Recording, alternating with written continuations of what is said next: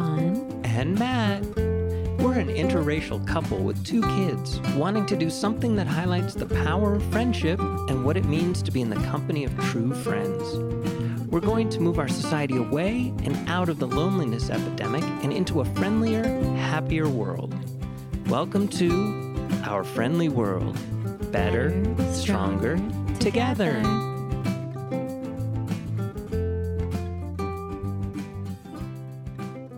Hi, welcome back, everybody. Welcome to our friendly world. Hello. Hello, hello. We're here. We have a new friend to introduce you to We do. today. Yeah, we do. Before we get into introducing you to this beautiful new friend in your life, I was looking at etymology of certain words again, and I looked up the word voice. The sound made by the human mouth. See, I don't like it when people or definitions always go to the human being. They don't think that other creatures on the planet have voice. Right, right, right. Like my buddy growing up, they had a they had a parrot that could mimic the mother's voice. Is this the racist parrot or the racist duck? There was a racist duck. Racist duck, and actually, uh, actually, the parrot was racist too. Okay, fantastic. All right, so voice, late 13th century. You know, maybe we should actually describe why, as opposed to just letting that go. what do you mean? Okay, go ahead. It's it's because they had a neighbor Bill who was unfortunately he was white and rather tall. He didn't actually look like me, but he was white and rather tall, and they were Hispanic. And he would torment the bird, and so the bird would always snap at anybody who they thought were was actually this guy Bill. And unfortunately, I looked enough like Bill that he would snap at me. and what happened with the duck? Same thing with the duck? It was a similar thing with the duck. Yeah, and also t- I think the duck was also trying to protect territory and didn't think I belonged there. okay. All right. Can I can I move on now? Now you can, yes. All right. So voice, 13th century, sound made. Can I just say mouth? Sound. mm, whatever. It just says mouth because there are other ways. See, I I want to fight every definition, any anything clinical, whatever. I want to fight it. But I'm just going to read to you what it says. The etymology, 13th century, sound made by the human mouth. Old French, speech, word, saying, rumor, report.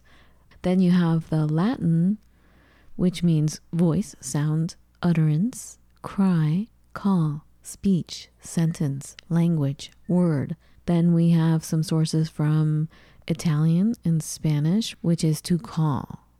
We get further and we get into Old English, Proto Germanic, uh, and then they get into the meaning ability in a singer, which is interesting. The ability in a singer is first attested circa 1600, meaning expression of feeling, etc., in reference to groups of people, etc.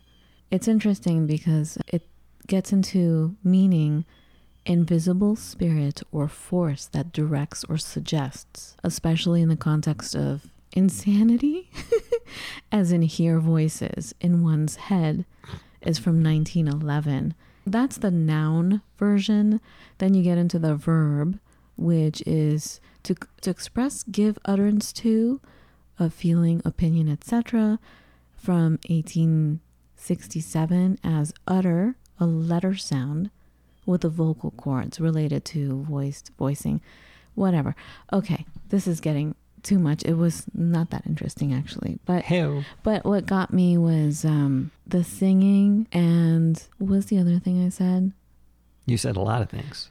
The invisible spirit or force that directs or suggests, which is what I was trying to say in the beginning. That voice doesn't have to be the voice coming from the mouth, it is an expression. Something that came across my way a little bit ago, uh, a quote, it said, Thank you for letting me know your thoughts. Thank you for letting me know your thoughts. And at first I thought, Oh, that's great.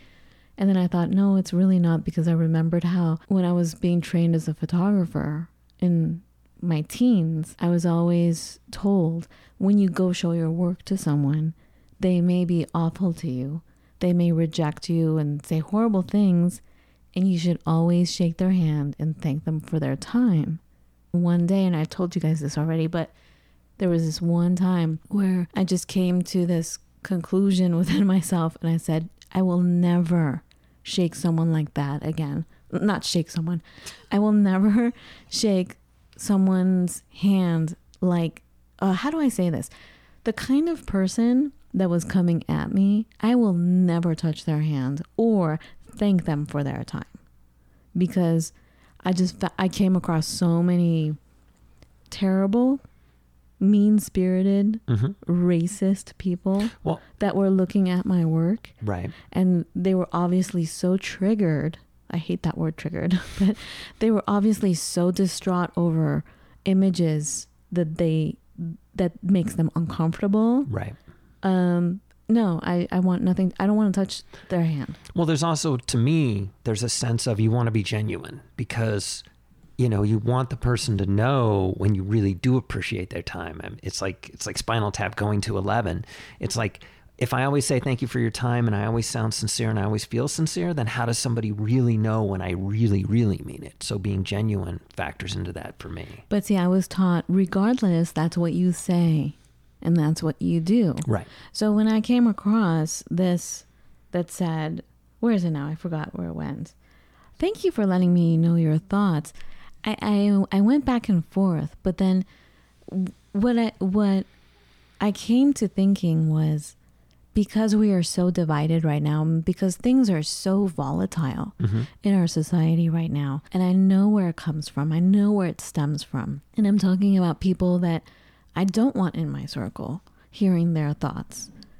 But they are that way. Everyone is a certain way because they're not being heard, because they haven't told their stories, because they haven't expressed their pain. And so everyone needs to be seen and heard, even if they are totally in the wrong. You understand, you have to understand, you have to understand where they're coming from. Right. Otherwise, you're just going to have continuous conflict, right? Mm-hmm. But so then I started looking at these words. Thank you for letting me know your thoughts. And I thought it's really beautiful. And you know what? It even works on the extreme.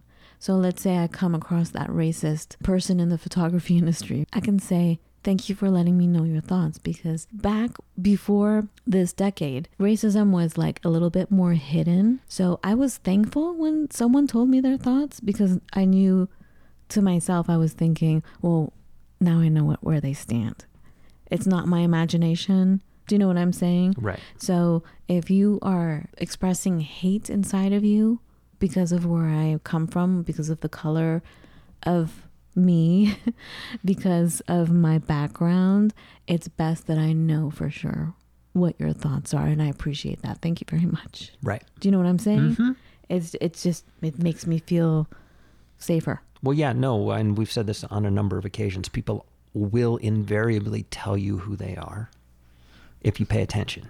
Yeah, but like with a with that, Matt, when someone is, ex- you know, when they hate you for whatever reason, it has nothing to do with anything you've done, but it has to do with your background, who you are as a human being, and if it's not expressed out loud, it's it's just a weird. It's it's it's a very be. I don't want to say it, uh, uncomfortable. It's a it's a scary thing because in your gut you know something is really wrong but you can't prove it and you know like i would come to you and say matt this happened and you didn't want to believe that such hatred was out there and being thrown at me so i would think well maybe it was my imagination but when someone expresses it thank you for letting me know your thoughts i really appreciate it so i, I don't think you can go wrong with that what do you think Thank you for letting me know your thoughts. I mean, I'm taking it to a very bad place, but I think it's a good thing to do. I think it's a tool we can use when we're speaking with one another, especially if we have wildly different points of view. That if we at least say that, it is kind of like saying, Thank you. I, I hear you. I see you. Right. I And you." and there's something wrong about saying, well, I guess we're just going to agree to disagree on that then. Because that feels like I'm in the oh. moral high ground or I'm right and I know you're wrong, as opposed to. to me, those are fighting words. Exactly. When someone says that to me, I want to throw everything down Well- and tackle the person. Well, yeah, every, every time I hear it, I, I actually hear, eh. Right. Okay. So I'm sorry. I totally digress. Everybody, welcome. Hello. Yay. Happy show. Hello. Happy show. I want to introduce you to a new friend. Our new friend is a little shy. Her name is Ruth Jefferson. Ruth, uh, maybe you want to plug your ears and go la la la la la la. Ruth is so shy. She does not like people embracing her greatness in front of her. Like, oh, she's totally. Pl- oh, she took off her. She's not listening.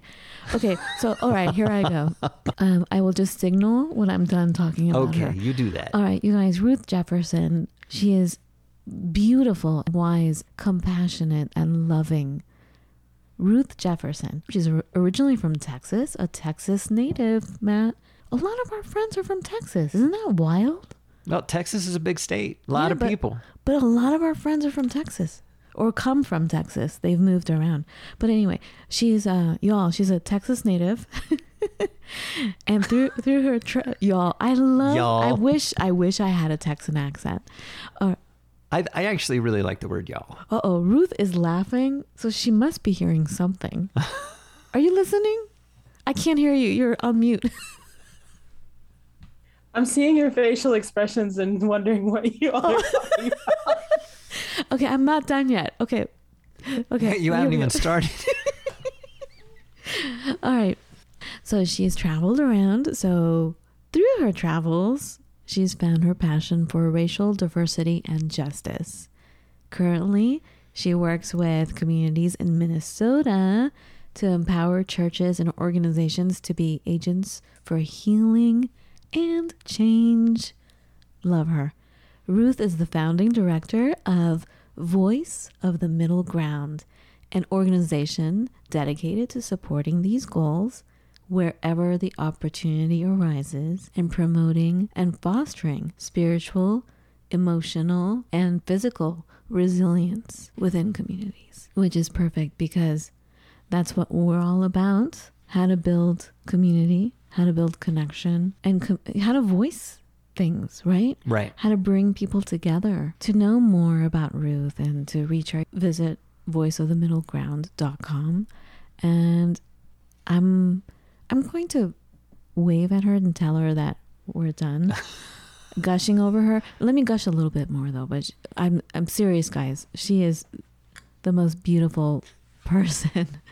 and it's like I don't know how she would do at a party. Like this is what we do, right? If we're at a party, we gush over our friends and introduce them to other friends. So friends around the world, please meet Ruth, Ruth Jefferson. Okay, I'm going to wave to her and say we're done. Her earbuds are going back in. Hi. Hi. Hi, Ruth. Ruth, Hi, meet everybody. Welcome to our friendly world. Welcome to our kitchen. everybody. Welcome. we already gave Ruth a little um a little tour of our this portion of our kitchen. Our kitchen is currently packed. Um, but the spices are still here. So Ruth Including is the dried limes. including the dried limes. Yes. Ah, Ruth, welcome. This is what we're going to talk about today, guys. The art of building community, the art of building connections, the art of sharing our experiences. I mean, that's the bottom line sharing our experiences. We're going to talk about how to build a better society, how to communicate. We're going to find out the definition of middle ground. We're going to find out more about life, the life that Ruth has, Ruth's life work. Ruth's life's work, There you go. the reason. You guys, they made me, Matt and Ruth made me change the title of this show today. I won't tell you what the title actually was in my mind, but what we really want to get into is figuring out the reason for the state of division in the United States. Something that I have always thought about, and it's kind of gone to the kids. I was out with little Allegra. We went out to one of our favorite stores. And you know, Elle and Allegra will say the funniest things out of the blue. To me, they're funny because i- it's not a joke. They find things to say in a short little phrase that just cracks me up. So we were standing there looking at these beautiful things in this store. And all of a sudden, she's looking out in space and she looks at me. She's like, the not so United States. I don't know where that came from. We were looking at some French things. We were at the French store. Mm-hmm. That's what she said, the not so United States. Isn't that funny? It is. Okay, so we want to get into why it is that the United States is the way it is at the moment. I wanted to say, why is it that there's so much conflict? Why are we so violent But you're not going to. But I won't say that. All right, we- we have some questions for Ruth. What's her take on this? Why does she feel we're so divided as a society, as a country, as a dot dot dot? Fill in the blank.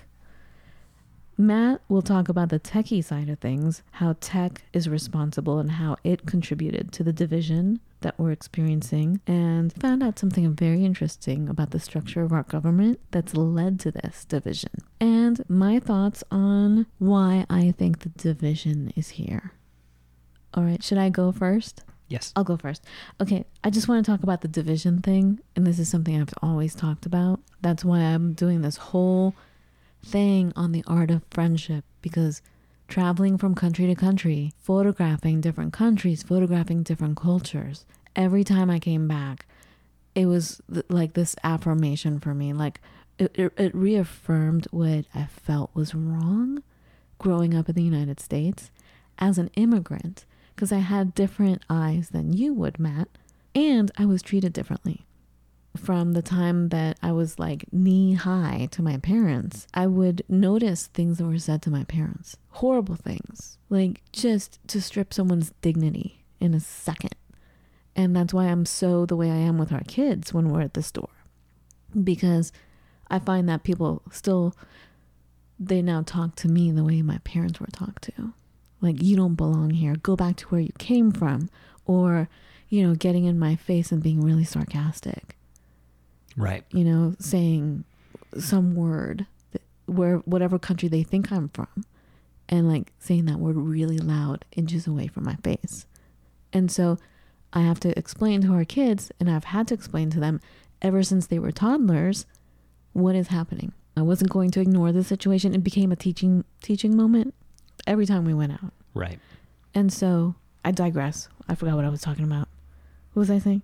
Oh, so I noticed things growing up, and then I thought maybe it's just me. But every time I went in my older years, every time I photographed any other place, every time I came back, I had this kind of culture shock.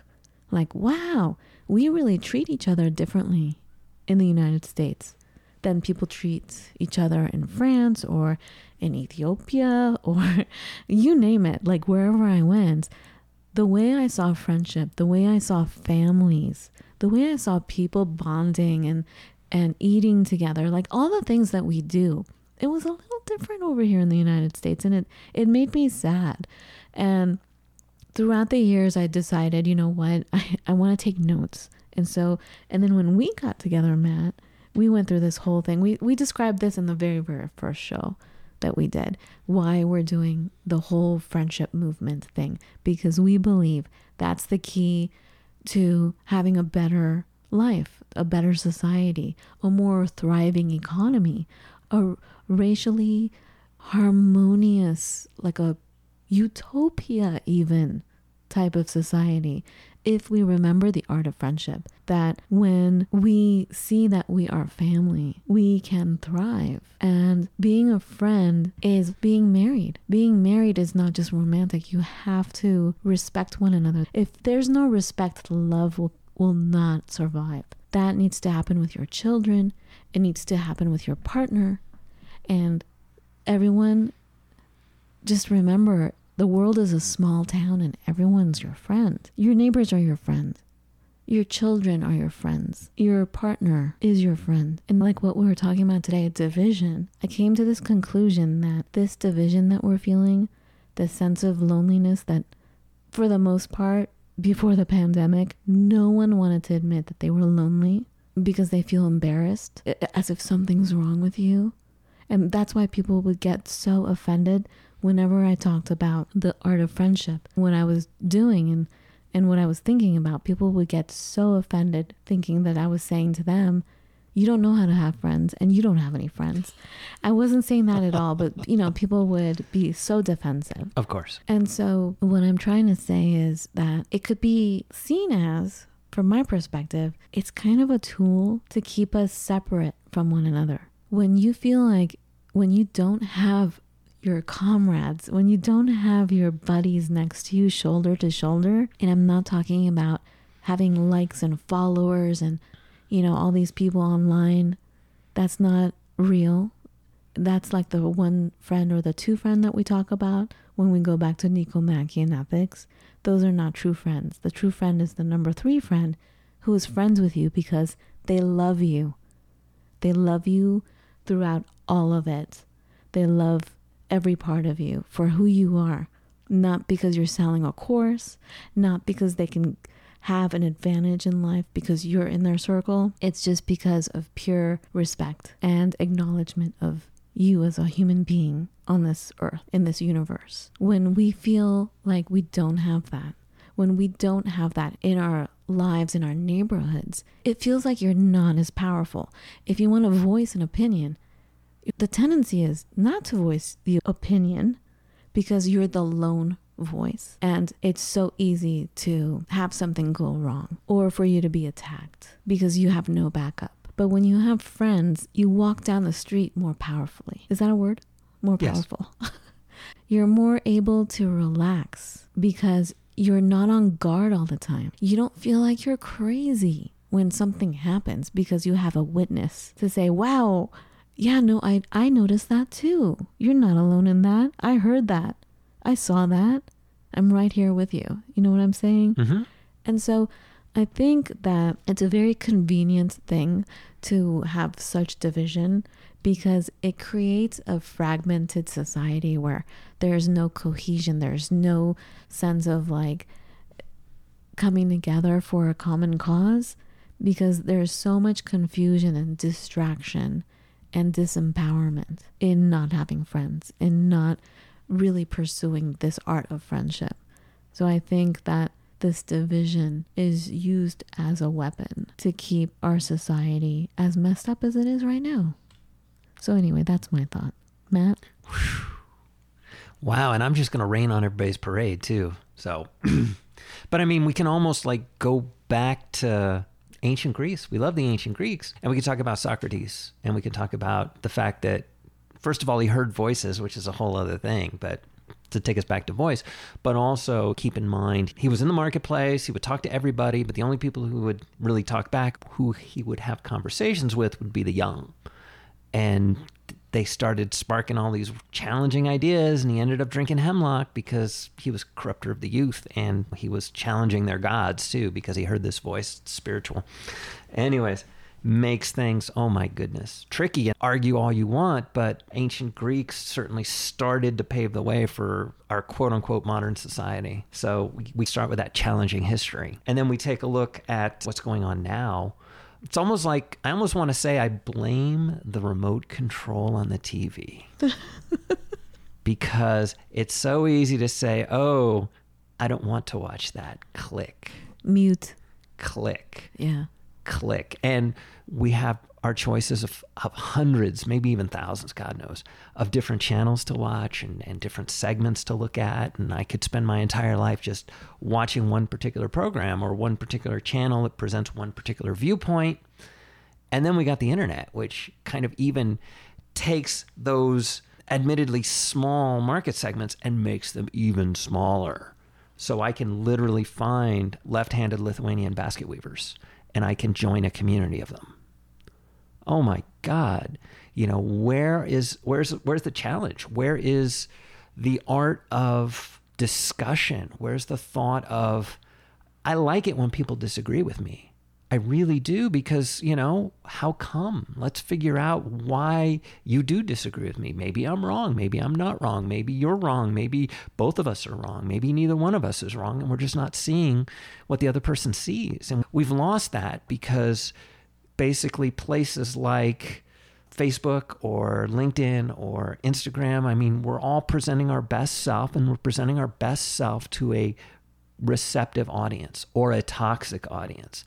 We don't really hear from those people who are like, me, I don't know. I, don't think I agree with you, but I'm not moved enough to say anything about it. So we either get you're perfect or death threats.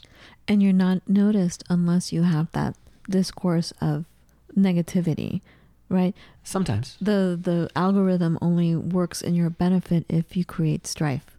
Well, and that's another thing. Like Facebook realized that the way to quote unquote engage people is to uh, infuriate them. So they present very challenging pieces of content because they want to engage you. They want to keep you stuck to their site as long as possible.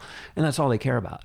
They don't care about moving the society to a terrible place or a great place. They literally don't care. They're literally following the money. And that's what they have learned through testing and spending and all the rest of it.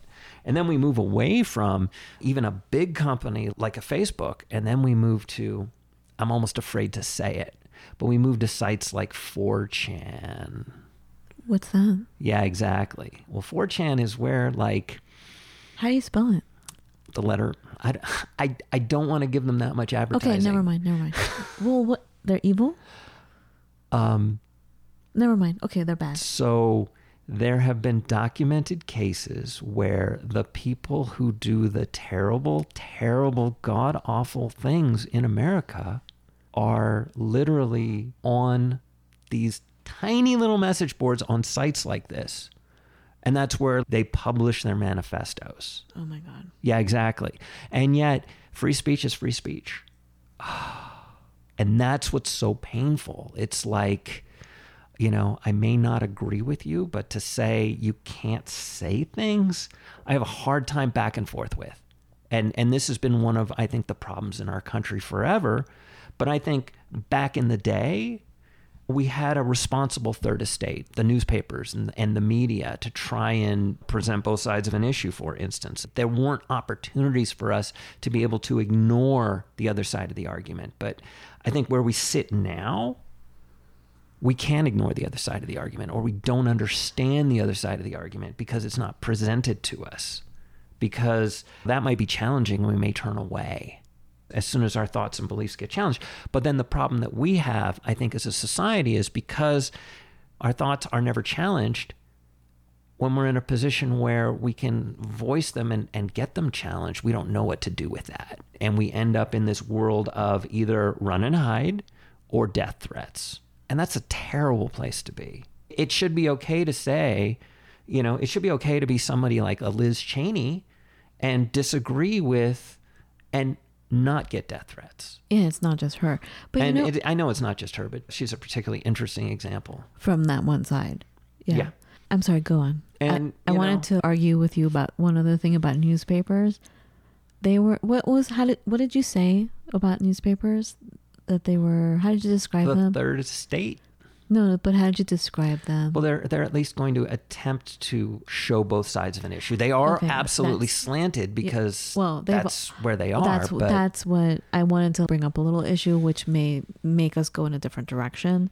But I just want to say that what'd you say again? That they were not biased. well, they would they would attempt to report both sides. Okay, yeah. I disagree as a person of color because whenever something would happen, the way they would describe people that were not white hmm was basically putting us in the wrong before anything was even proven or anything. Do you know what I'm saying? I do, I do, So and think I'm would- I'm not going to pretend that bias doesn't exist. I mean, that's just But that's a, that's a fool's errand. But you know where we've gotten to as a society, particularly now that newspapers are fading, if not faded, is that we're not having we're not seeing that kind of middle ground unless we really go hunting and looking for it. And frankly, do I really want to go out on the internet and start Googling points of view that disagree with my own? And ah, I do that sometimes. I do that a lot of times. But we're very much moving into a very conflict based society. I can even say one of the interesting factoids that I've bumped into lately that really is made me like sit and really think about for a minute. Is this the Senate thing? Back when Newt you guys Gingrich listen to this. Listen was, to this. was- Wait, hold on, hold on. You guys, this this actually blew my mind. So I just want to put and emphasis. this is Congress. This isn't Senate. But Oh, I'm sorry. I just want to put emphasis on what Matt is about to say. Like it, it really like it brought light to the situation. Not light like, oh, everything's wonderful, but it's very interesting what you found out.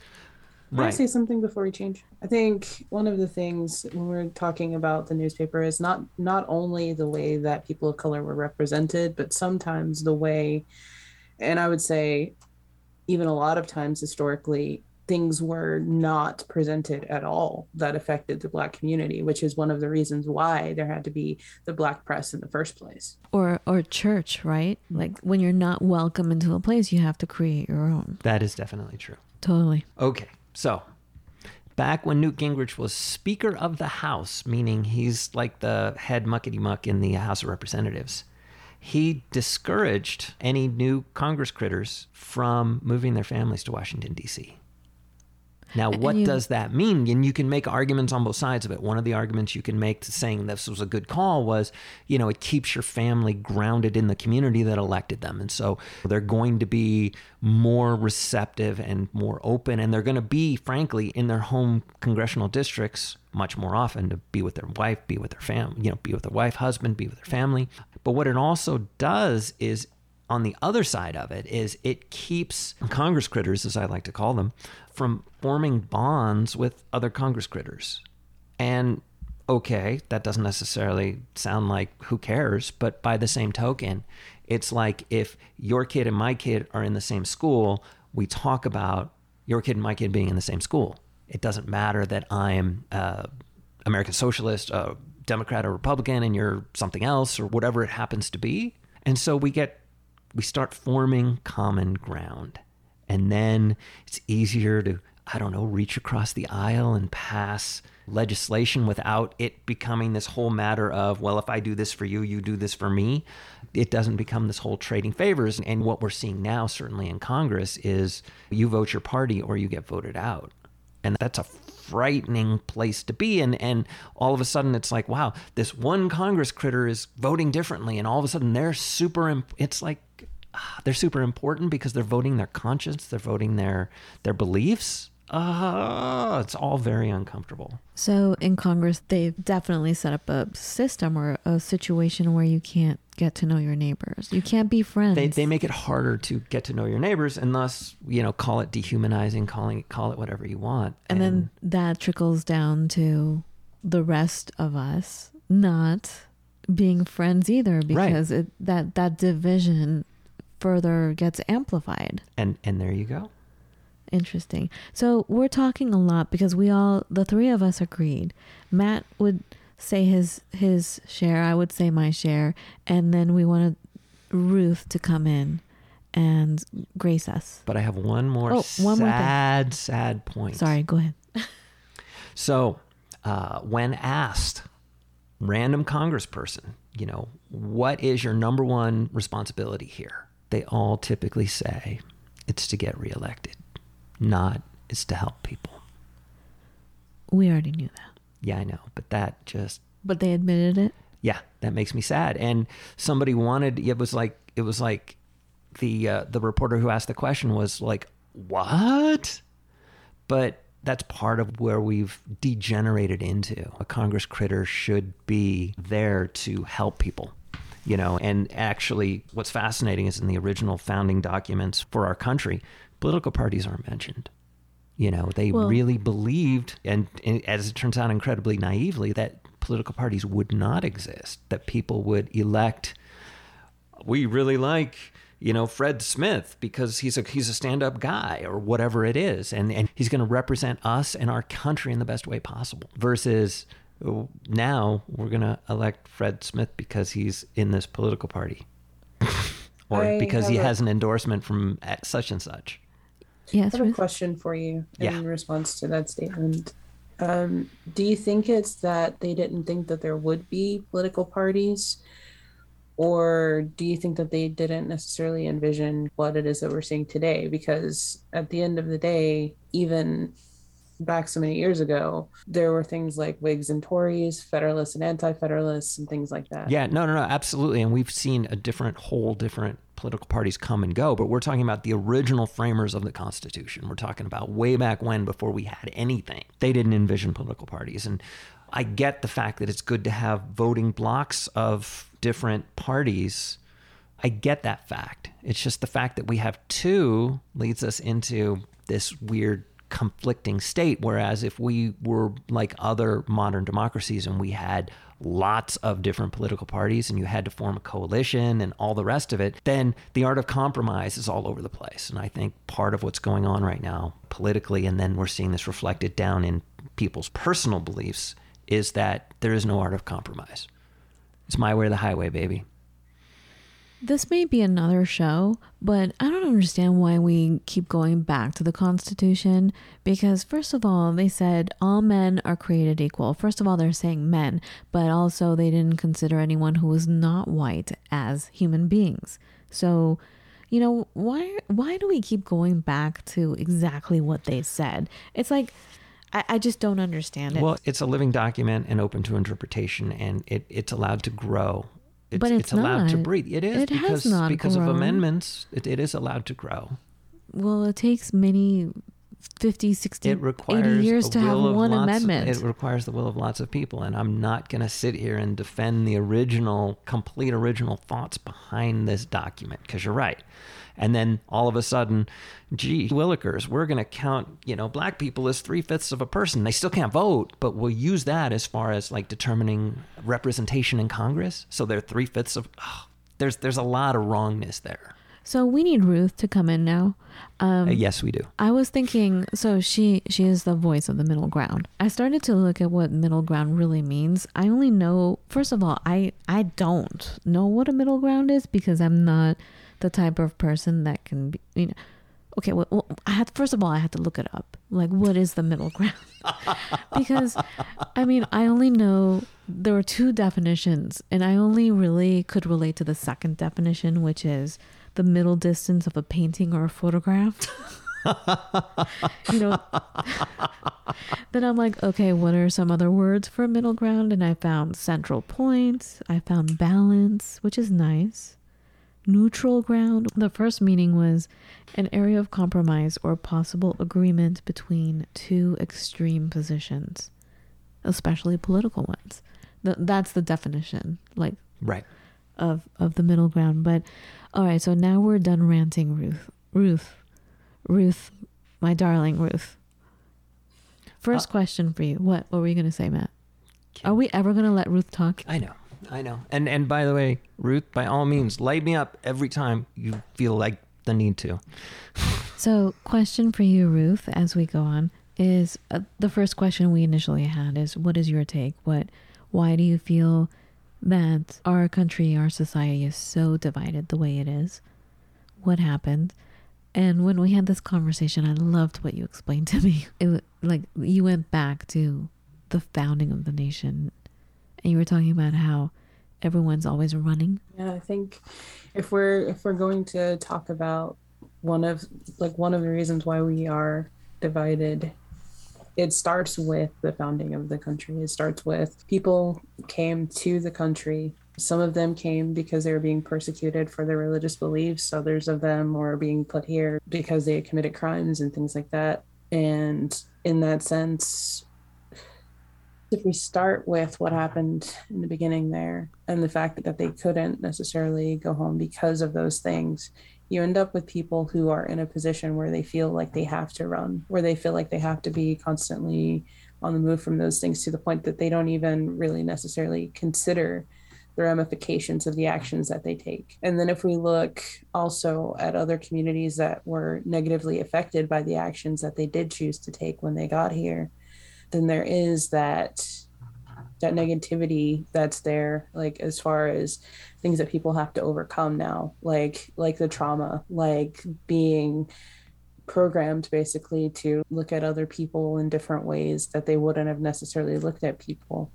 So you when you look at those things like intergenerational trauma and and other challenges that we see going on in our society a lot of that starts with people being on the run. Instead of trying to work through things and work through things together there's division and that that really in a lot of ways is kind of a natural resulting i would say of that original. It it is an interesting thing, and it does kind of you know, God, it is kind of ingrained into the quote unquote work ethic in America. I mean, we do tend to never take vacations and you, you know we're always hustling and we always need to hustle and And it's know, not by choice. moving and We're always in survival mode. it always feels like i mean and certainly nowadays for sure but it always feels like uh, fear of missing out that has gone and and embraced now inside of all aspects of what we do so it's like you have to be available 24/7 when do you get a break Ruth, do you think we're like a take, take, take,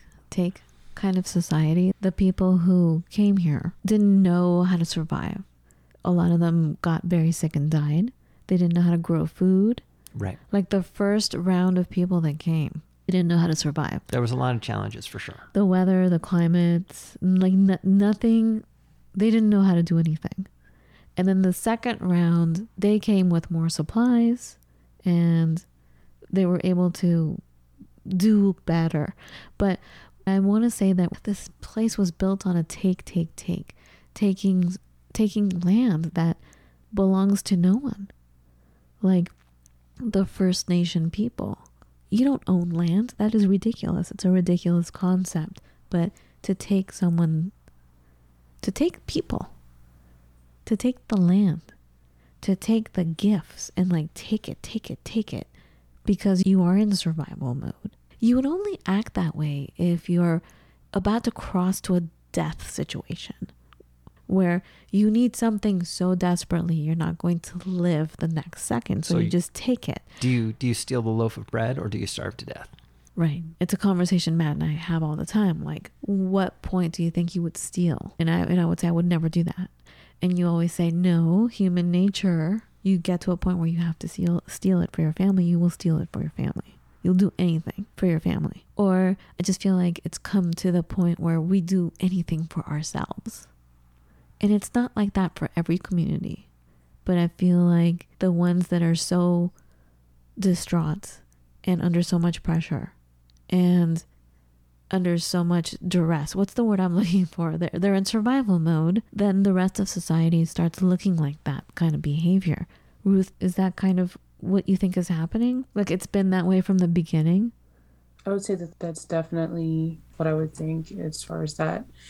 When it comes to the the busyness though, and the fact that people do things like uh, like work so many hours or make other people work so many hours, I think part of what happens when people are at the top making other people work that many hours might be the fact that they are wanting other people basically to support their habit of working and they can't necessarily do what what they want to do in in regard to that without other people also feeding into that so in, in a sense i guess it's like an enabling to where mm-hmm. work becomes an addiction and it becomes like like this thing so that they don't have to stop and they don't have to sit with themselves in silence because when we do sit with ourselves in silence then all of the things that we have been running from ultimately end up coming back to us Yes.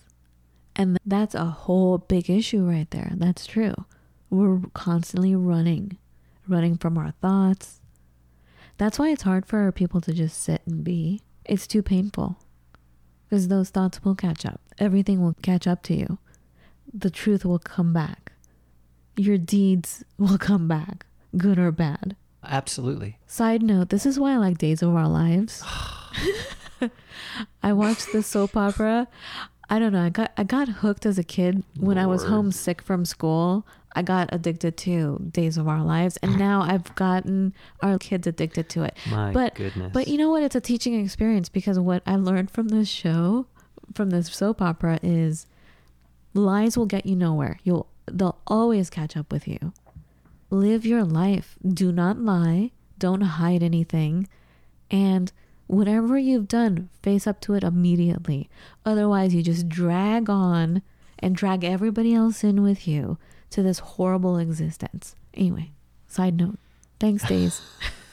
lord Don't lie. yes Don't do bad things. And when you do, fess up and move on. It's also the 90 second rule.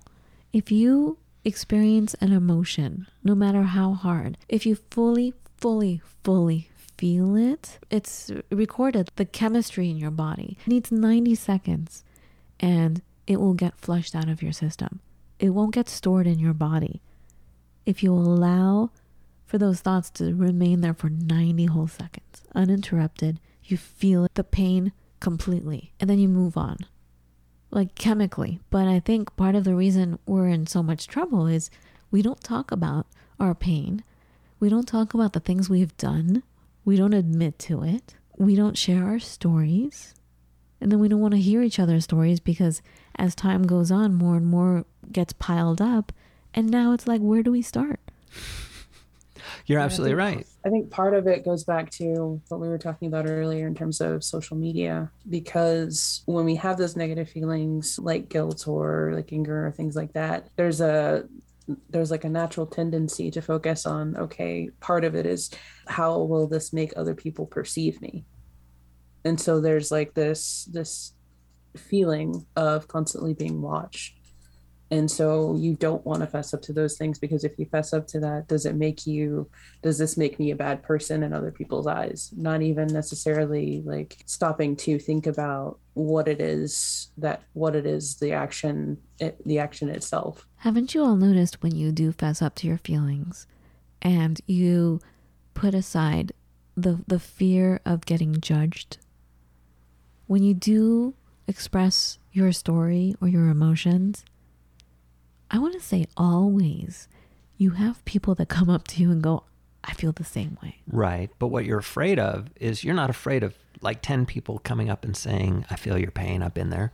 You're afraid of those hundred people who are going to tell you God knows why. But I think what what has caused us to not hear other people's pain. Let's put it on the other side. Yeah, the person doesn't want to be judged. They don't want to get in trouble. I don't know what the word is for it, but let's look at the other side. Why are we not open to hearing other people's stories?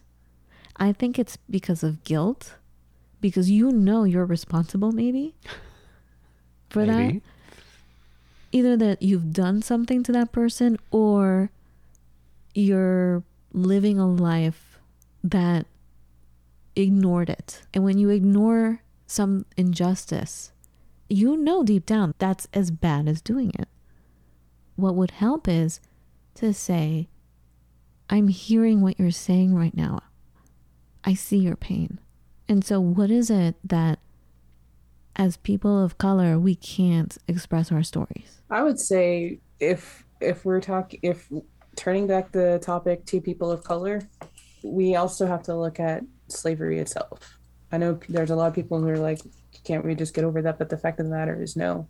Because during slavery, you have people who were actively encouraged to look at other people as as not people, people who are actively encouraged to not see the pain that other people are going through or to not see it or to hide if they do see it because if you say something you could get in trouble too or if you see this person as someone who is like you then it it really messes with your image of yourself and your own feelings of powerlessness and everything else. And so when we bring that into today, and especially when we're looking at families who are still being affected by that through things like intergenerational trauma, then what you see is those kinds of patterns continuing. And so we're not able to sit with the stories of others because, in part, one of the reasons is we're not able to sit with our own. And then another is the fact that there's still that programming that's like, I can't see this because if I see it or if I say something about it, then I mean, what's going to happen to me? Wow. And I think another thing that kind of comes into play there, um, I think that's when we start getting into masking and stuff like that. Can you elaborate on that? What does that mean, masking? So, masking basically adopting the patterns and behaviors of like the predominant culture in order to kind of fit in or in order to survive. Predominant culture at this point, and and I don't even know if statistically it bears out at this point, but I mean they do. White people do statistically have more as far as like positions of power and things like that. So in order to fit in, you kind of have to adopt that that sort of an attitude, at least publicly. And a lot of what we see there is that people don't want to see the things that are actually happening. People don't want to see it, and so they don't. And so, if you say something, or if you talk about how something is difficult for you because of how this person over here is treated, then there's there's questions that come back to you. For example, there was like a week span at one point not too long ago where there were people being just um, the the situation. Well, the murder of Lyoya happened. Then there was the decision not to try Locke's killers. Then there was all of that that happened within that span. If you're someone who is deeply affected by that because hey, these are people who look like me and these are experiences that that they're having that I'm also afraid of. If that affects you and you show that to some people, depending on the person, that can make you someone who gets isolated. That's And- so true. Yeah. And It- so, I'm sorry, yes. no, go ahead. I was gonna say, and we're taught that as children in school. It's Mhm. it, it's very high school. It's very elementary school right here, because I'll just I'll just put it in that perspective because I don't want to give specific ex- examples of how this happens racially, but I'll just put it in high school perspective. That if there's a child who is constantly bullied and disrespected and all these things bad and there's another kid who recognizes that, has compassion for it, and loves this kid. They're not going to show it because if you show that you, well, typically this is what happens with people who are not as strong, who, who feel like they can't overcome this societal pressure. They start acting like the bullies, even though they're they're exactly the same as this kid who is being bullied they try to act and be part of this other group that's inflicting the harm on this child. Am I making sense? Am I saying it right? You are. It's it's Am I- so they don't so they they don't get targeted themselves. So they don't get targeted. And I've seen this with different ethnic communities. Why is this ethnic community being mean to the black community? Because they're both getting the same injustices thrown at them. They're trying to be part of the quote unquote hip kids. So they don't get targeted. Oh, I I, I want to say that we've gotten I don't know tolerance. Tolerance is a great word, and that's that's I think I hate that lacking- word. but it's lacking more and more. I know. I know. I hate that word tolerance because to me, it means, oh, I'm going to tolerate you. That's like your parents saying to me, you know, you have no idea how tolerant I am of you. Like, what the? Right, and I realize it's a trigger word, but the the Like, it's saying uh, there's something wrong with me. I'm willing to tolerate your behavior. So- I'm willing to tolerate you as a person. you you you'd rather me fight with no, you? No, I would rather people chose another word and therefore like created a completely different sensation of feeling in our society than tolerance. I I hear what you're saying and I hear the frustration there, but I, I would also, as far as the word tolerance, I feel like what it really comes down to is do we let society determine like the the feelings that are associated with that, or do we say like this is what this word actually means and let's practice what it actually means? I would not I would like to have the word thrown out completely and have the word compassion or some other word. I'm not an expert with language, but I would have the feeling of compassion be there instead and erase the word tolerance. Appreciation is what I would put in instead of tolerance. But I'm sorry, what were you trying to say, Matt? I got thrown off by tolerance. What I was trying to say is, um, you know, we've we've gone from really trying to be a quote unquote tolerant society. Yes, I know, to this world of protecting me and mine, and you know, forget everybody else, which is wholly different. Which is not tolerant or appreciative or sympathetic or and all the rest of it. It's about fear. Again, back to a fear based, back to a survival based. You know, worried that my way of life will disappear. I don't think that's anything new though, because if we look at some of the things that were um, that were happening in the South and in some places still do happen in the South, especially. Like that mentality of protecting me and mine is is part of what led to that. If we look at organizations like the KKK, which at least a couple years ago was dying, um, then what you see is they don't want people who are outside of the culture to come into the culture or to mingle with it because they are afraid of things changing. They're afraid of losing their way of life. And so it's it's not really anything new, unfortunately. It it just feels like that went from being a fringe mentality to becoming more and more mainstream. I also feel like it's important to say something else just for just for a minute, and that would be even though like this this toxic um, this toxic version of protecting me and mine is definitely out there and it's definitely something that has been around for like a really long time. There's also like a part of culture in which there like it's a natural kind of intrinsic tendency to look after look after like our families and things like that. But there has to be like a healthy way of doing that where we also look at what is what is good for society as well ruth something i was going to bring up was our lack of role models and heroes because i really feel like we're missing those people who stand outside of partisan views or who shine a light on what's right what's truth what's and all the rest of it who do you see you know, I'm having a hard time coming up with anybody I can point to as a hero in that kind of sense. Is there anybody that you can think of who's maybe on a national stage that I'm missing? Who really is outside of it all and yet speaking truth on either side of the aisle?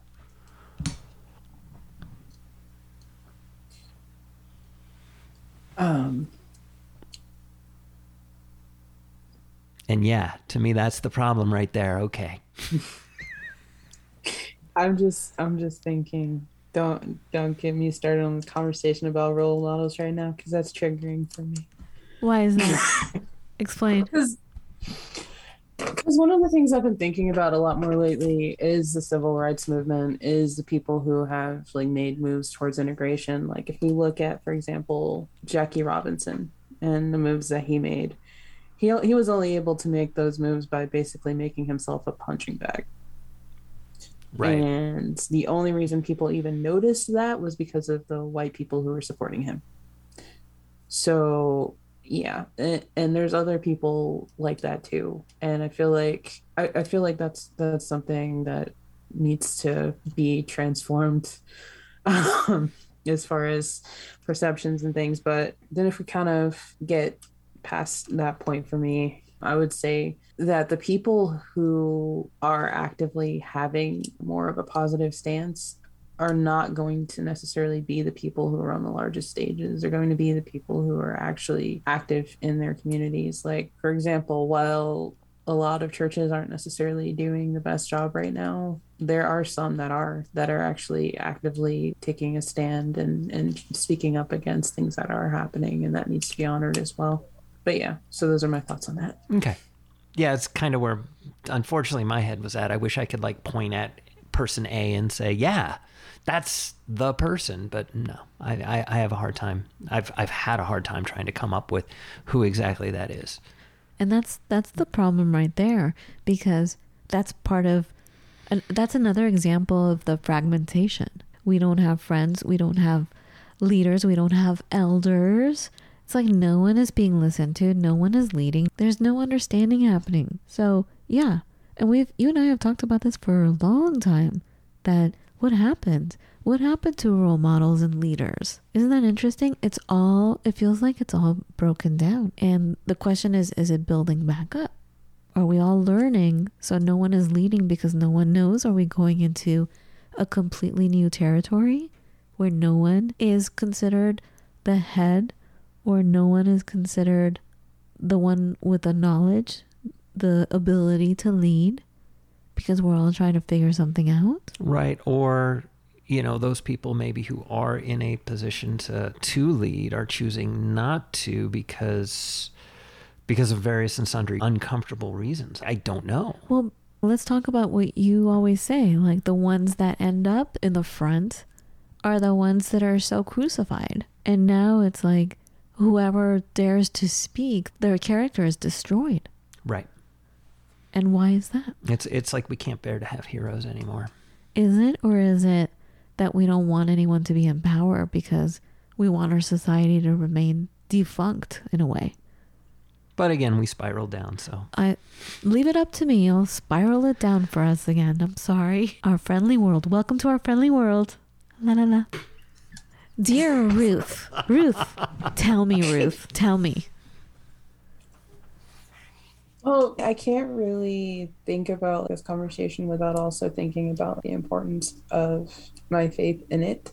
Like, my faith in general. And this is one of the reasons why I did not want to bring this up because I know that it's not a faith centered podcast. So, no, what this podcast is, is the art of friendship. And we talk about everything. And you are a very good friend of mine. And you are a woman of faith. Yes. And you're not the first person that's been a person of faith that's been on our show. It's nothing to hide. That's the value of friendship for me is to share what is of value in your life, of, of value for you. I want you to share that. That's what friendship is. If you don't share with me, I feel like there's a disconnect. I want to know. Well, I mean, sharing with you is one thing, but I also don't want to blow you up like from your listeners. Like, our listeners are our friends. This is a friendly environment. Please share. Everyone wants to know. That's what we're here for, is to share. Okay. I am glued to the edge of my yoga ball. so, I mean, for example, one of the things when we were talking about masking, I think for me, that's kind of it's kind of it also kind of has like a personal element because I am a former military brat as well. And so one of the things that that comes as a result of that is the sense of which because you're connected to the military, people are expecting like a certain basically a certain type of person. And so like masking is something that's kind of learned over that time and then expands. And it's something that because I entered that life so young, I think basically from birth, there's a sense in which masking was just like generally a part of that. As far as like racial disparities and things like that, one of the other things that kind of comes up for me in that is like the living situation, even with that, even with my my father being in the military, like there was this difficulty. There were times when, and this is something that you and I have had a conversation about even more, like all we had to eat was like oatmeal and raisins. And as a result of that, I don't like either of those things or anything that reminds me of them. Then going forward and looking at my life, like even after that, and the way that that kind of played a role i feel like it got me into a position where like as i was kind of going through life and seeing certain things i had this perspective that i gained through that where i learned basically to not react which became even more difficult when i also saw the things that my brother was going through there's this one instance in particular that really the whole murder of George Floyd kind of like picked up for me, which was thinking back to Mississippi. My brother and I driving one night off of the highway, and all of a sudden we get stopped by police. Um, that scared me and when they came to the car and got him out like i didn't know especially like in that in that area if he was going to be okay if i was going to be okay or anything else like that. Like that situation was traumatic f- for me even to the point where there's still a lot of that situation that i don't remember.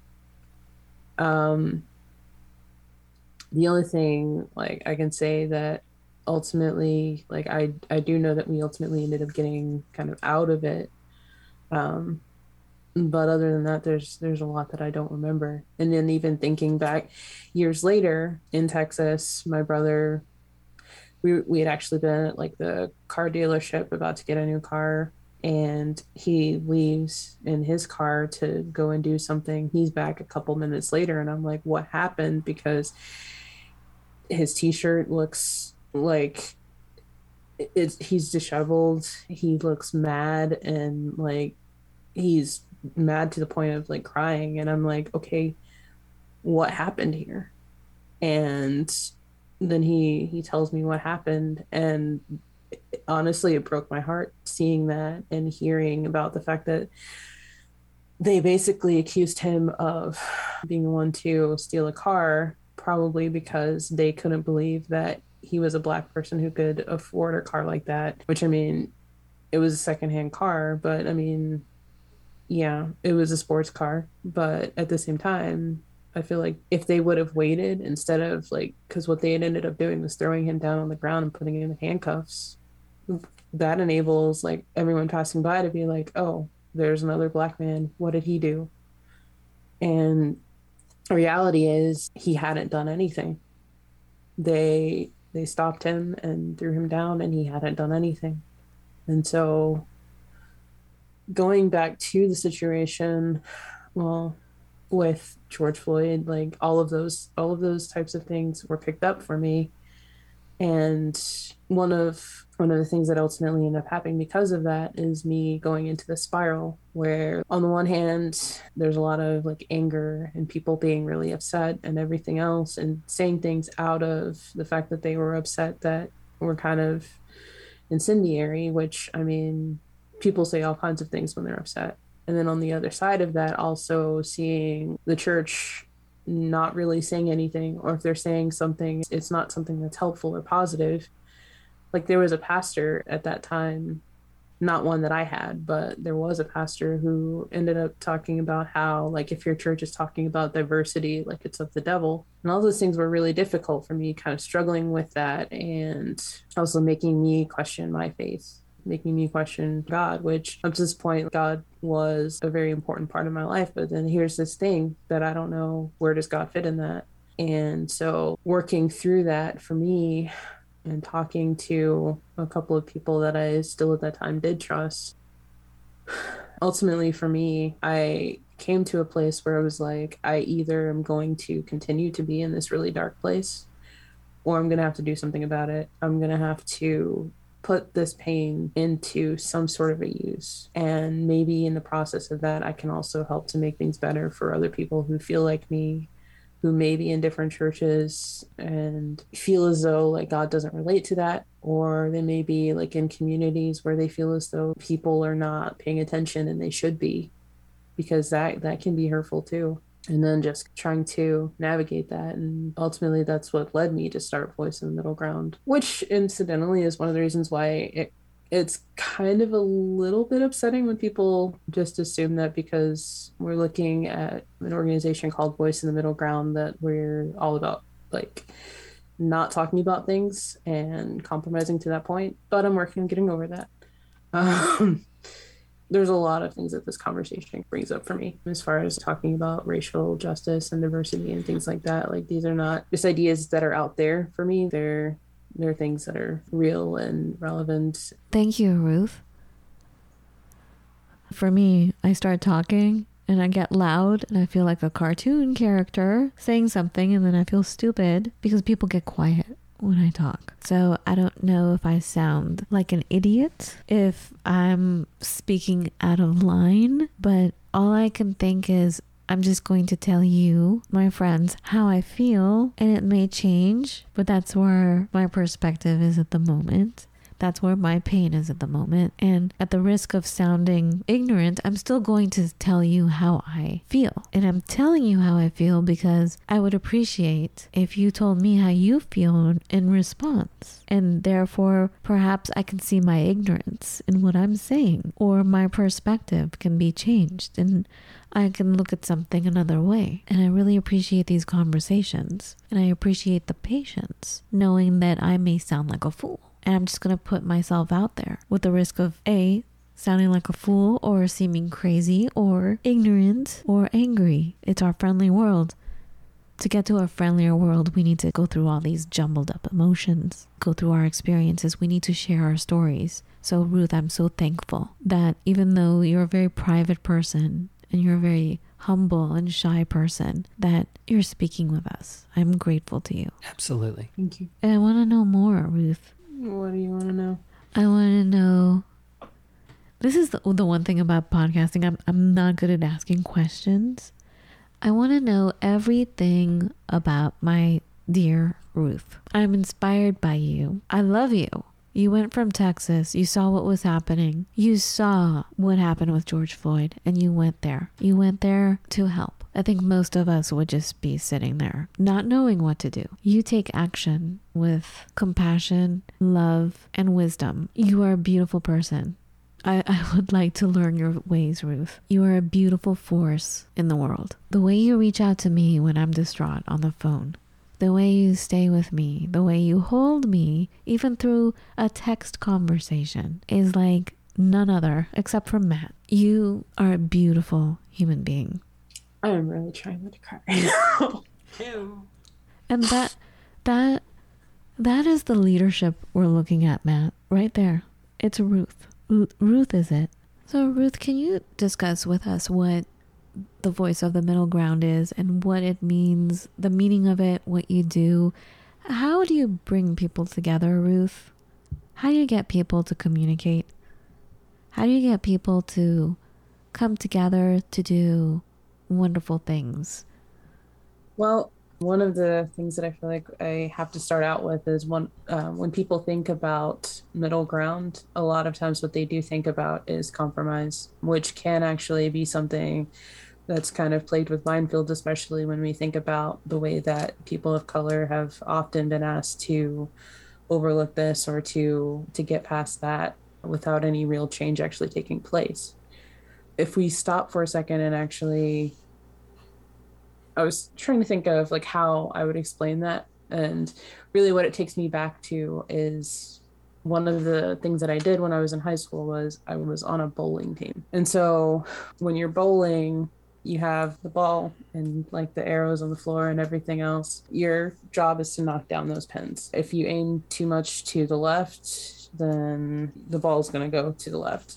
You aim too much to the right, the ball is going to go to the right. But the thing is to be aware because one of the things that can be natural for people is to have a bias one way or another or to have a tendency to go one way or another. But the the question isn't what's this way or what's that way. The question is what's dead center? What is truth in this instant in like in these situations and what is it that's going to bring us to what we want which is community healing. We we want racial justice. These are the things that we want. And so for example, kind of taking it away from bowling and into a real life scenario, one of the things that people are having difficulty with is education, for example. There are some people who are like, we don't want anything to change whatsoever. And then there are other people who m- might be more extreme the other way the reality is that in order for us to move forward as a society and as a country together, we have to be aware of history, the truth of history. We have to be informed of even the things that we might not want to look at about our society and the history that's happened there. And the same is true for a number of other issues, including policing, including approaches to mental health, like all of these other things. And so the goal and really, what we're doing as Voice in the Middle Ground is we're asking the question what is truth? What is it that is going to guide us to communities that are able to be resilient, that are able to have that healing happen in them, especially when we look at things that have happened in regard to the harms that have happened in society and working with community organizations and churches to bring those about. Speaking of truth, how do you communicate truth? How do you express truth to other people that may not see it the way you do? Or don't want to see it? How do you Well- get people to come to a truth together? How do you have middle ground on that? Well, one of the things that's important is actually starting with some of the language that's used because if people are thinking about things in terms of like certain terminology those are they're not going to hear anything else that's said after that but if we look at okay this is what's happening and these are the problems that a community is facing for example out here in the twin cities there have been a lot of things that have happened over the history, but especially over the last couple of years. And one of the big areas where there needs to be change is in the area of policing. A lot of the rhetoric that surrounds conversations like that is around either defunding or abolishing the police or wanting to not look at the situation at all. Well, one of the difficulties that comes when we have conversations about defunding or abolishing police is okay, how are we going to have any sort of order? That's a question that comes to, to mind for some people. And also, they think about people, police officers who have been killed in the line of duty because of certain rhetoric that's out there. And then on the other side of things, there are the things that the police officers have done. So there needs to be change. How do we bring that about? What does it look like when we are trying to come together as a community to be to work toward healing? How can we look at the situation as it is and then also bring about change for that without going into necessarily defunding or abolishing. What does it look like to re envision? And think of the word change. And I'm thinking about how you said words are very important, how you choose certain words. I wonder if Mhm. change is something that disturbs people because most people don't like change. Like, I like change. I like to change where we live all the time. I like to change the way I put things on the shelf in the kitchen. It drives Matt crazy. He wants, Yes, yes, it does. However, you don't like to move. however, my profession, we literally see all the rules rewritten every 18 months. Is that why you hate change though? Is because I've, it's I've always, I've always, I think, respected change, and I've always been very mindful when change happens. But for me, it's an event, and for you, it's Tuesday. I just, uh, I just think that when people are, you know, we're talking about people being in survival mode, our society being in survival mode. When you bring up the word change, it could be one of those words that totally messes people up. They don't want it. Well, I, I have my you routine. could be- you could so be you're miserable. Gonna, you're gonna you're gonna mix it up. You could be miserable in a situation, but because it's familiar, you're more more apt to stay in that course. Better the Right. hell you know. But for me, I'm like, no, get the hell out of here. and I'm just wondering if, like, maybe we should use a different word aside from change, use a different word aside from tolerant, you know? like, I have to stop myself because, like, in my profession, we say the word shoot all the time. Like, there's some messed up words in my industry, but, like, I'm going on a shoot. I can't I will I will never say that again because our country is so violent and there are random shootings and shootings, mass shootings all the time it feels like not it feels like it is so I'm going to take that out of the conversation much like Ruth when Matt and I go shopping we there's this one bread that's called so and so's killer bread we'll never buy that bread and everyone says oh my god it's so delicious we're like, no, it has the that word on it. We're not going to partake in that. We're not. Do you know what I mean? It's not good for you. You're embodying that. Or like, oh, this cake is to die for. No, thank you. I will never eat that cake. you know what I'm saying? Yeah. are uh, also traveling, like I was telling you, going from country to country and coming back to the United States. Another thing that was a culture shock to me or a reminder was like, oh, our language is so violent. Like, wow. Just the words we use. And I can't think of anything right now. I'm kind of blanking out, but think about it. Just pay attention to what's said. You're like, wow, that's a violent word right there. Well, we, we talked about it before the show. Bullet points. Oh yeah, yeah. So we had like, you know, we try to have a, an outline before our episodes, like to keep our thoughts straight, because we go off on tangents all the time. But yeah, I'm like, can we not use the word bullet point? And you said speaking point, and I still had problems. You know. anyway, anyway, anyway, it's just very interesting. Like another word in my industry is slave. Like it's a device. Um, it's all over my industry. and like the term kill the slave you have to turn this thing off means kill what We have master and slave, and and we have master branches for source code. Now that's now changed you know, and everybody's like, oh, well, you're just being politically correct. So we're changing, things are getting changed. And now we call it the main branch, but we still have devices slaved to other devices. Oh my god. I know, but And in real estate too, like master bedroom instead of main bedroom or the bigger bedroom. Anyway, I'm just saying, like, there's so much to cover in all aspects. Did I totally veer away from what Ruth was saying? You did a little bit. I'm so sorry. you Ruth. know, and that, that takes It's, us it's okay. that can almost take us into George Orwell in 1984 because he talked about inside of this futuristic society they were eliminating all words so people would be unable to disagree with the government because the language wouldn't literally exist as they continued to destroy words. You couldn't even say the government was bad. The government is double ungood. It's weird. Never mind. Again, that's huge divergence. You should cut that out. No, but it's true, and it's what's happening right now. It's happening in what the news that's coming to us about Russia is they're not allowed to use certain words, like at war with Ukraine, and if you use those words, you get jailed. Right? That's what we're told is happening. That's what's happening. Anyway, I just want to get back on Ruth's mission because I feel like I got us on such a negative tangent or an, or a negative. I just it's just something I always want to talk about. I, I still have to get it out of my system.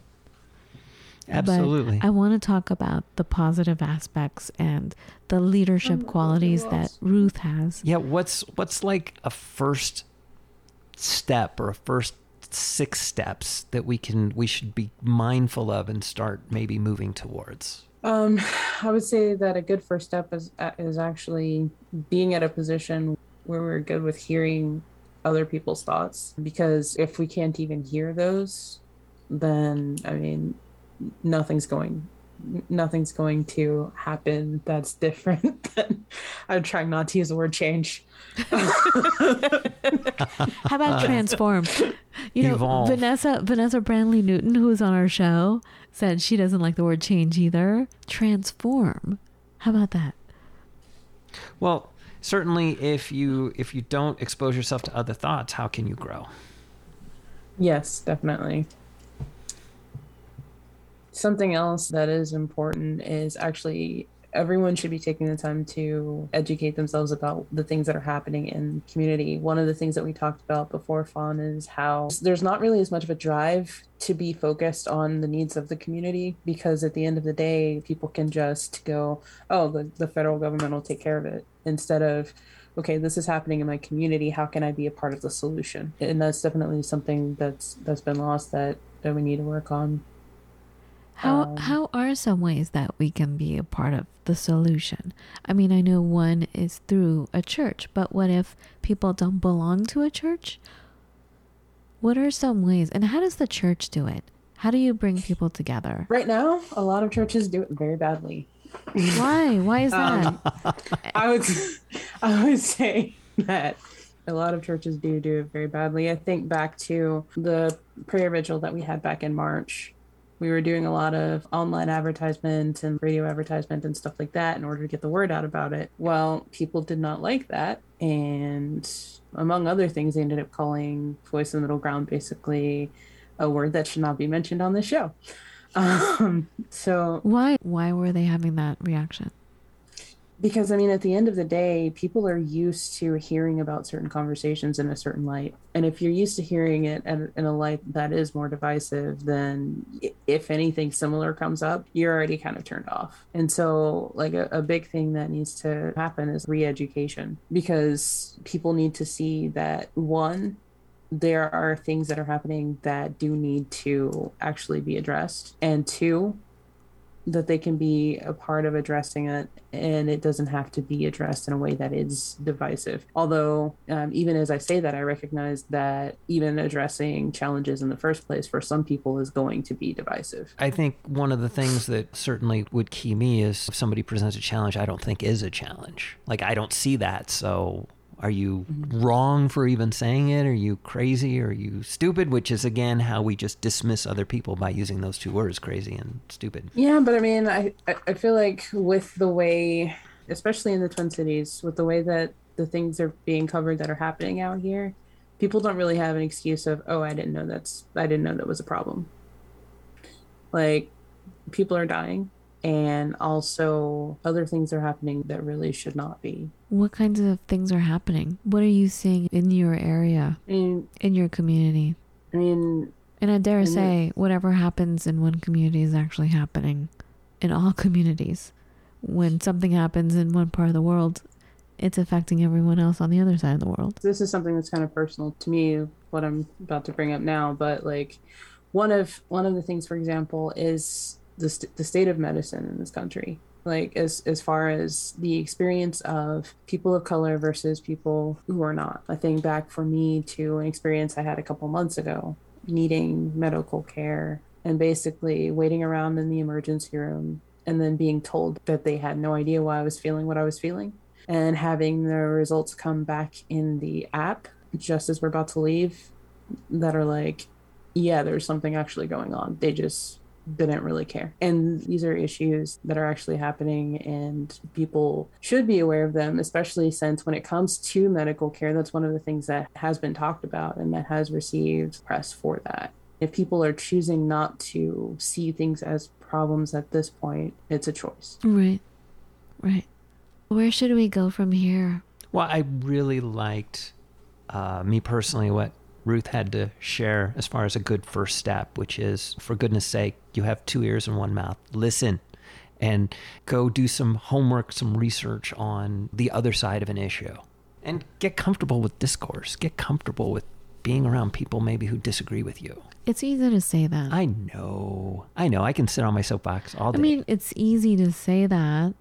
Like, yeah, sure, I'll be open to an open dialogue talking to someone radically different from me, but it feels like nowadays the person can come back at you with violence. So it's not as easy to just say, hey, let's get together and speak on these opposing issues because chances are that we're all under so much stress that we're in the fight mode, that there is no conversation to be had. Even something as simple as a mask. Do you mind putting the mask over your nose? Will create a fight. So, how can we have a more healthy communication? How can we have better connections these days? Do you have any hope for us, for our society, Ruth? Do you see things getting better, or are we still in the fight of trying to voice what's going on? I mean, I definitely think that things can get better, but at the same time, I think that things are going to get worse before they get better. Even worse than they are now. Yeah. Because, I mean, uh, ultimately, what's happening is that people are being forced to look at the way that they naturally view things, the the way that they've been taught that things work, the the core of that belief, and being asked to change that. And anytime people are forced to look, basically look at themselves and and to change in that way. There's internal conflict and then that at times turns into external conflict. And so yeah things will probably get worse before they get better.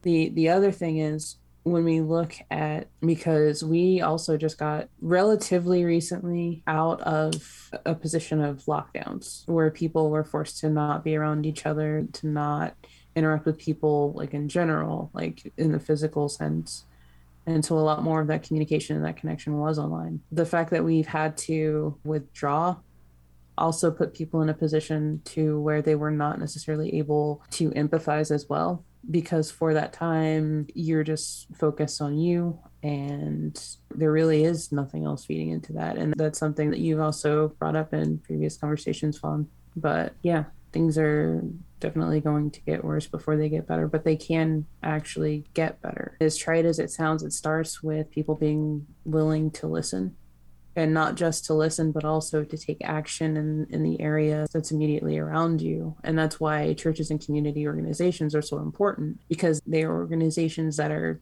typically ingrained within the community and if those organizations start to actually actively look at what's happening around them, then they can actually be voices for change, for community healing, for resilience. I think the problem with a lot of organizations that that may try to do that is that they don't necessarily start with the smallest unit and work bigger. And yet, that's ultimately what we have to do because at the end of the day, society is individual people individual people who are connecting to each other for better or for worse. As we connect to each other, we grow. And as we grow, then that's how things are healed. Beautifully said, Ruth. If you focus on getting over it, then it's it's it's going to come back. It's going to be something that you end up struggling with again. But if you work through it, that's how you come to a place of healing by working through that. Thank you. I think that's where I want to leave our conversation off for today is that thought that Ruth just conveyed of going through it. Let's get through. Let's go through. Let's go through the stories. Let's go through all the emotions and the feelings and let's move through it. Churchill. If you're Ah, going Winston, yes. Winston Churchill. He said if you're going through He said, if you're going through hell, keep going. So he was inferring, don't stop, don't live there. But yeah, certainly get over it. No, go through it. You're right. let's move through. Let's transform. Thank you so much Indeed. Thank you. Thank you for being in our life. Thank you for joining us today. Thank you for entertaining me gushing over you, even though you took off your headset as I was trying to describe what a wonderful, wise, beautiful woman you are and what a great, valuable force you are in our community. We love you so much. Ruth's contact information is in the show notes. You can reach out to her go to voiceofthemiddleground.com. Reach out to Ruth, reach out to us. We're here for you. Thank you so much, everyone, for listening. Keep transforming. We'll talk to you soon in just a few days.